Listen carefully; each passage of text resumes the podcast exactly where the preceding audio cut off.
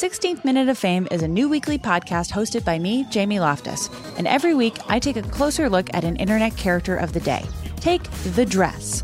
Most people remember it as an optical illusion that went viral, asking everyone on the planet, is this dress blue and black or white and gold? Turns out, that story was way bigger than just an optical illusion. It's a cautionary tale about the decline of clickbait sites, the rise of algorithms and internet polarization, and the end of fun on the internet. Seriously, and that's just one story. We're giving every character their 16th minute. So listen to 16th Minute of Fame on the iHeartRadio app, Apple Podcasts, or wherever you get your podcasts. What if I told you imaginary friends are real? This is just so exciting. This Friday, get ready for the movie event with the greatest cast you've ever imagined. Showtime. Ryan Reynolds, John Krasinski, Kaylee Fleming, Fiona Shaw, Phoebe Waller-Bridge, Louis Gossett Jr., Matt Damon, Emily Blunt, George Clooney, Maya Rudolph, Bradley Cooper, Sebastian Maniscalco, Jon Stewart, Sam Rockwell, Awkwafina, Keegan-Michael Key, and Steve Carell. I need to throw up or I need a snack. It's one of the two. Gross. If. Rated PG. Parental guidance suggested. Written and directed by John Krasinski. You're listening to Comedy Central.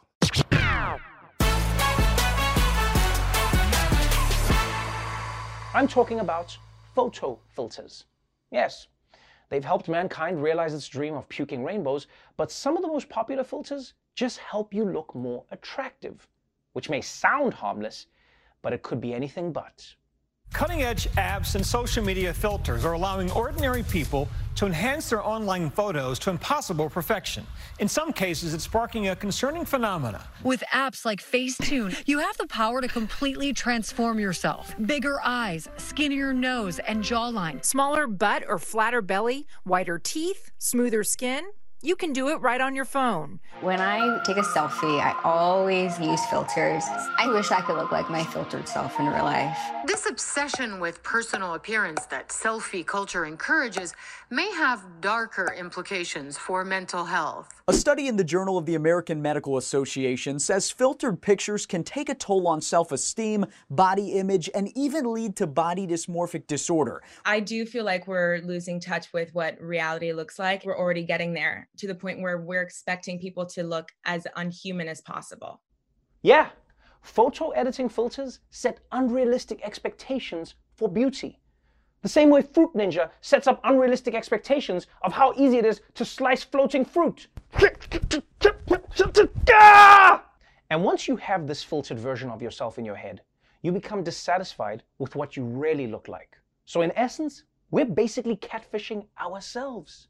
But if these editing apps can turn adults into quivering blobs of insecurity, just imagine what they're doing to kids. Psychologists warn these photo filters can be particularly troubling for teens and young people who are still developing their sense of self. 80% of girls in one survey say they compare the way they look to other people on social media. On Instagram, I follow people like Kendall Jenner and Kylie Jenner, and they all have this time measure, body image that everyone is expecting from this generation. Young girls on social media have a negative body perception, with 1 in 7 girls reporting being unhappy with the way they look at the end of elementary school, and that number almost doubling to nearly 1 in 3 by age 14. 80% of young girls are using photo retouching apps to change the way they look before posting pictures. And those with high scores for manipulating their photos were associated with high scores for body-related and eating concerns. Any of you ever question your body because of what you see on social media? Yeah. Shame, man. This is a vicious cycle for teenagers. Social media makes them unhappy with how they look. So then they use filters, which perpetuate the unrealistic expectations for themselves and others. Plus, they're teenagers, so they're doing all of this while they're driving, which puts everyone at risk. And all the insecurity this creates is harmful for teenagers, because I know it's hard to tune all of this out, but teens shouldn't be obsessing over this stuff. I honestly wish I could sit all teenagers down and say, hey, don't worry about how you look. The planet's gonna die out before you're 30. It doesn't matter. Now, it's bad enough when people wish they had the perfect Instagram look in real life. What's worse is when they actually try to make it happen. The more people look at doctored up images, the more likely they are to actually start seeking out cosmetic procedures at younger ages. These cosmetic procedures are becoming so popular with teens, plastic surgeons have coined a new syndrome for it, Snapchat dysmorphia. And the number of kids getting nip tucks may astound you. In 2017, nearly 230,000 teens had cosmetic procedures. Kids as young as 13 are getting them. Doctors seeing an influx of people of all ages turning to plastic surgery to look more like their filter. 62% of plastic surgeons reported their patients wanted to go under the knife because of dissatisfaction with their social media profile. 57% said their patients wanted to look better in selfies. Absolutely. It's becoming more and more common where people will show me images on their Instagram or even something that posted on Facebook and go, this is really how I want to look. Just last week, I had a patient come in and ask me for more of an anime eye, and she couldn't figure out why it's not possible. Okay, man, this is really disturbing. 13-year-olds in particular should not be getting plastic surgery. I mean, when you're 13, your physical appearance is already naturally changing. That's what our faces are doing. It's like long-term plastic surgery. I mean, this is what I looked like when I was 13. You gotta let that shit play out.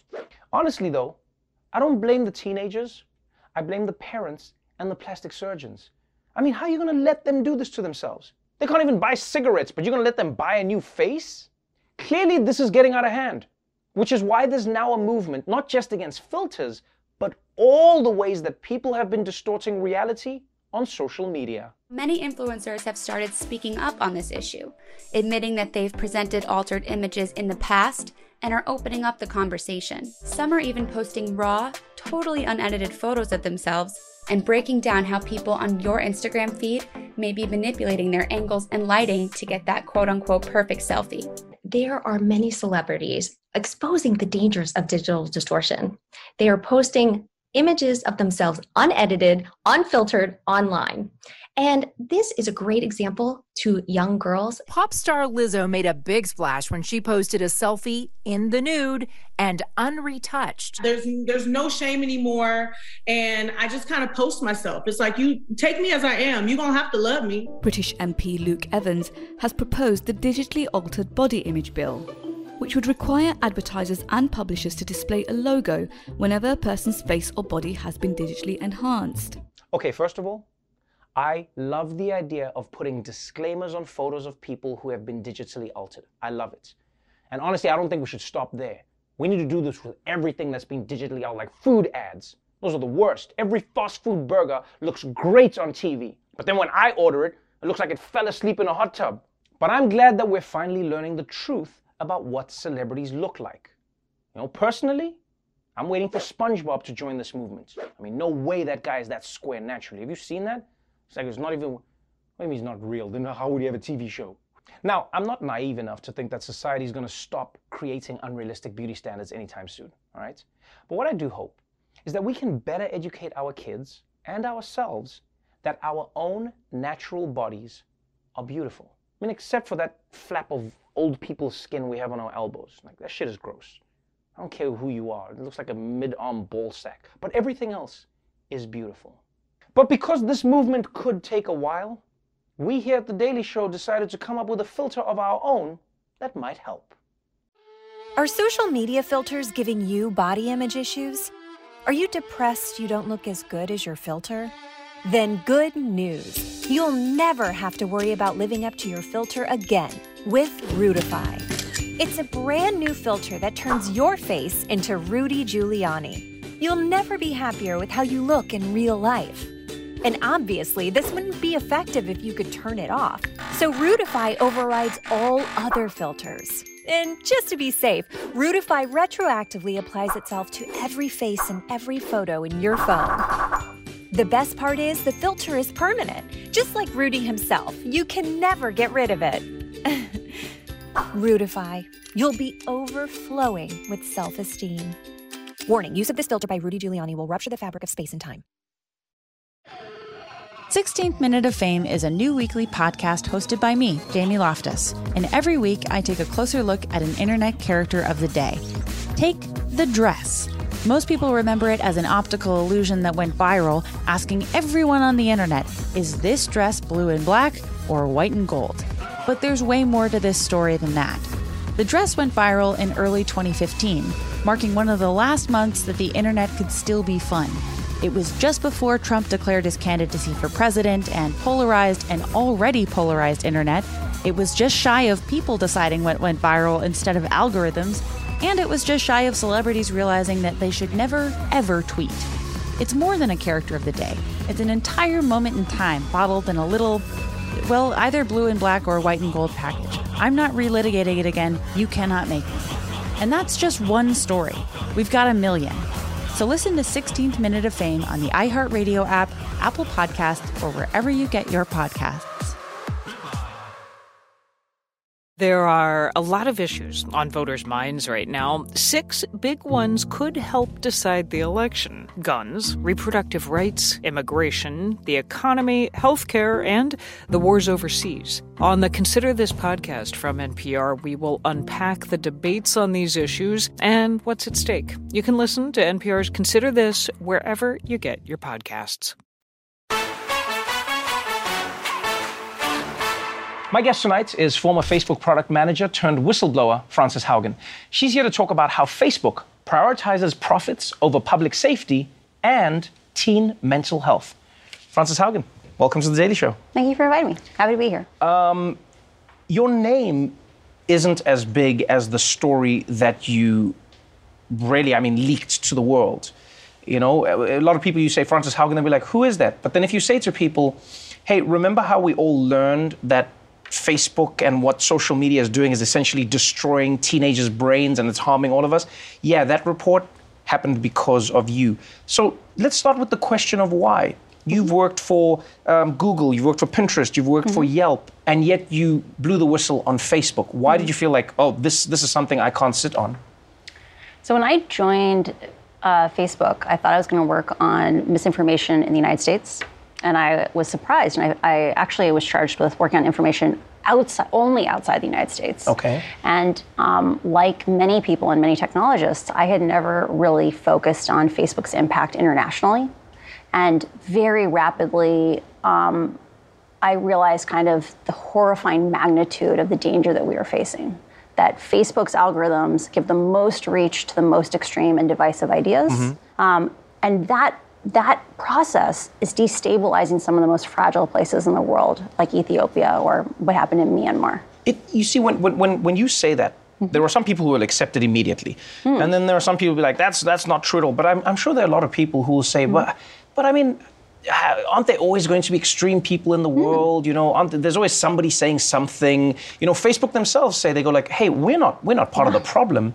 We're merely a platform that people put their views on. We are not part of the problem. And you disagree with that.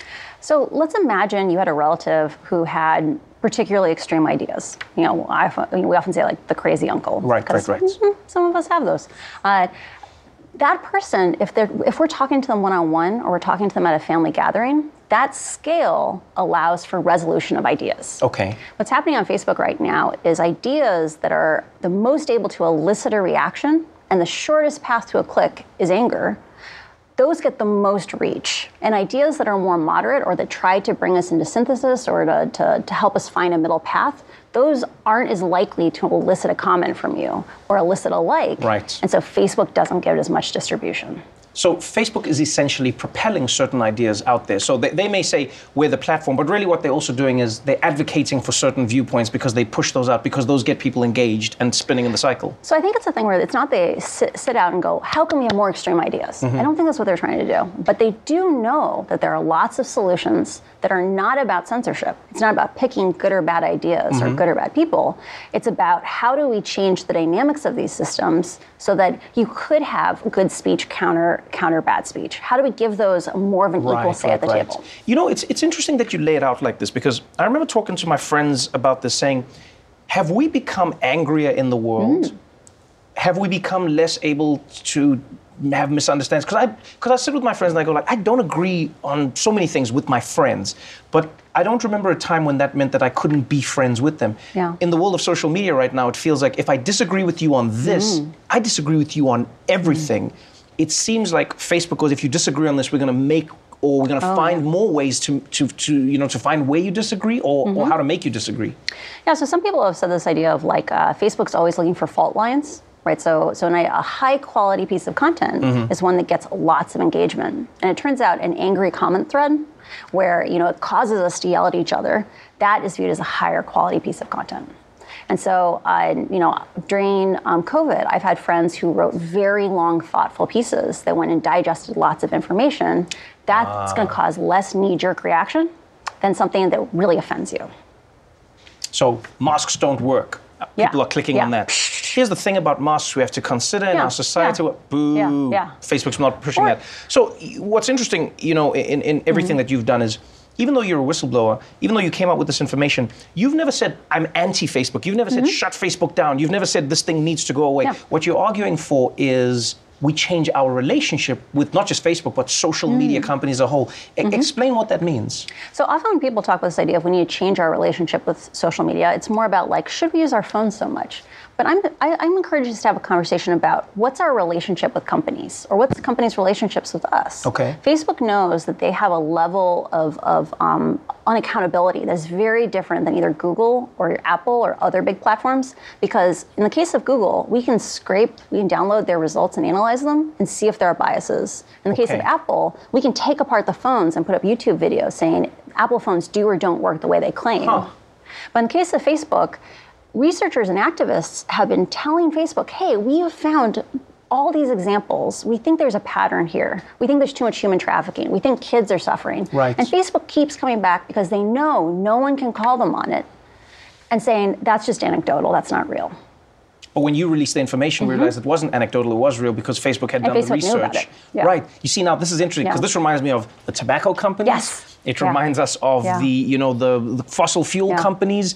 They do the research, they find out something really bad, and then, I mean, obviously they go like, we're not gonna put this out there, but we know. One of the biggest things that's really gotten people worried is how social media affects younger brains. I mean, it affects my brain. I don't consider myself younger anymore, but young people are like, it seems like at the highest risk. Yeah, Facebook's internal research says that the highest rates of problematic use peak at age 14. So you're not allowed to be on the platform until you're 13. So I guess it takes a little bit of time to form that habit. But the largest fraction of any of those age cohorts they sampled, and they've done studies that have 100,000 people in them. Okay. These are not tiny studies. They find that the largest fraction say, I can't control my usage, and I know it's impacting my health, my employment, or my school, is at age 14. And so there's a real thing where young people have both, they're struggling with issues in their life. Yes. And they don't have the self-control yet. And they say this to researchers. They say, I know this is making me feel bad and I can't stop. I fear I'll be ostracized if I leave. And those factors mean it's not easy for kids just to walk away. It's also not easy for people to understand how to fix it. You have lawmakers now who are trying to figure this thing out. Silicon Valley is way ahead of them. Right, like way ahead of them. Lawmakers, you see these hearings, they'll be like, what if my Facebook is an Insta flap? They don't understand what's happening.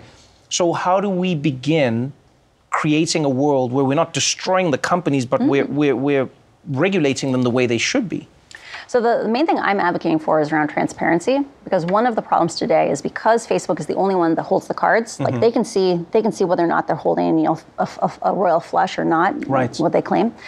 We need to move to a world where we have more access to data, and that can be aggregate data, it can be privacy sensitive data.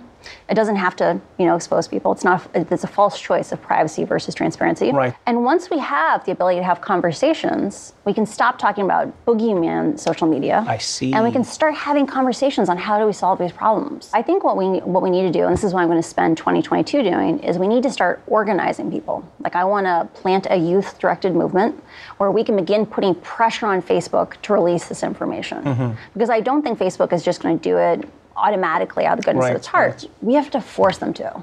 And I think there's lots and lots of opportunities where we can begin putting pressure on them, either socially or financially. As a user of social media, as a person who speaks to all my friends on social media, I have my enemies on social media, I appreciate this conversation because I think if we're not careful, we end up in a world where we're all fighting really just because an algorithm is trying to make us fight half of those fights. I've noticed, even with the show, if I say a thing on the show, this has been like the most interesting thing for me is, depending on what I say. Facebook sends that to different people. One time we had it on the show where... That's a real thing. One time we had it on the show where literally I'd laid out both arguments. I said, here's one way to see it, here's another way to see it. But then on Facebook, only one way went to each group. Yeah. And I was fascinated by that, because then people are like, why didn't you say the other way? I was like, but that's exactly what I said. They're like, oh, well, I didn't see that. And then you realize... No. You know? So one of the things that happens is, so let's say you take a video clip. So let's say you have, out of any given one of your shows, people go and put on YouTube lots of different little chunks. People can reseed those onto Facebook over and over again, and they do. And each time that enters into Facebook, you know, someone posts it to a group, someone does this, it enters into the network in a different way.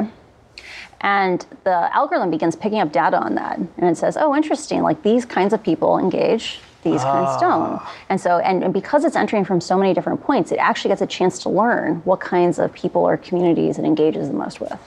And so that echo chamber is real, like the algorithm pulls us towards homogeneity. It's almost like Facebook knows that you react most to your neighbor when they play loud music. There's no reaction from you when your neighbor's doing other things, but when your neighbor plays loud music, that's when you react. Actually, so then Facebook goes, even, I'm just gonna... It's even worse than that, actually. So, how can it be worse? So let's imagine there's music that you like, and there's music you don't like. Oh, wow. It actually knows you really don't like, I don't know, reggaeton or something. Oh, wow. And one of the things that I think is really sad is, one of the things that was in the documents is that people talk about, especially people from marginalized communities, that they will go and correct people who are spreading, you know, racist, sexist, homophobic comments. And guess what? Now Facebook knows you engage with those keywords. So they send you more. And so they send more of it. Yeah, I didn't know they were doing that. They don't do it on purpose. It's a side effect. It's a side effect of the way the algorithm works. Yeah. So the algorithm is designed to get as much engagement as possible, and then engagement, unfortunately, means you're more likely. There's a car accident. Yeah. I'm going to engage. Yeah. Yeah, or more of if they had an option of showing you a stream of different things, they know you gawk at car accidents, so they show you more of it. Man. Yeah. This is hard because on the one hand I go like, well, I need to stop looking at car accidents, but the brain is the brain. It's the brain. You know, if all the AI is not intelligent, right? We like to say artificial intelligence. Yes. But people who actually study it call it machine learning because it's not intelligent. It's just a hill climber. It's optimizing. And you know, think of all the different pieces of content you get exposed to.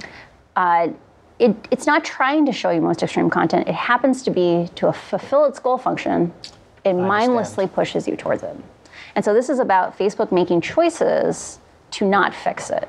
That Facebook has lots and lots of options that don't deal with content. They're letting the machine run wild. They're letting the machine run wild. Money. Money. That's what it is. Thank you so much for being here. This has really been enlightening. Good luck on the rest of your journey. Thank you so much. Explore more shows from The Daily Show podcast universe by searching The Daily Show wherever you get your podcasts. Watch The Daily Show weeknights at 11, 10 Central on Comedy Central, and stream full episodes anytime on Paramount+. This has been a Comedy Central podcast. 16th Minute of Fame is a new weekly podcast hosted by me, Jamie Loftus. And every week, I take a closer look at an internet character of the day. Take The Dress. Most people remember it as an optical illusion that went viral, asking everyone on the planet, is this dress blue and black or white and gold? Turns out, that story was way bigger than just an optical illusion. It's a cautionary tale about the decline of clickbait sites, the rise of algorithms and internet polarization, and the end of fun on the internet. Seriously, and that's just one story. We're giving every character their 16th minute. So listen to 16th Minute of Fame on the iHeartRadio app, Apple Podcasts, or wherever you get your podcasts. What if I told you imaginary friends are real? This is just so exciting. This Friday, get ready for the movie event with the greatest cast you've ever imagined. Showtime. Ryan Reynolds, John Krasinski, Kaylee Fleming, Fiona Shaw, Phoebe Waller-Bridge, Louis Gossett Jr., Matt Damon, Emily Blunt, George Clooney, Maya Rudolph, Bradley Cooper, Sebastian Maniscalco, Jon Stewart, Sam Rockwell, Awkwafina, Keegan-Michael Key, and Steve Carell. I need to throw up or I need a snack. It's one of the two. Gross. If. Rated PG. Parental guidance suggested. Written and directed by John Krasinski.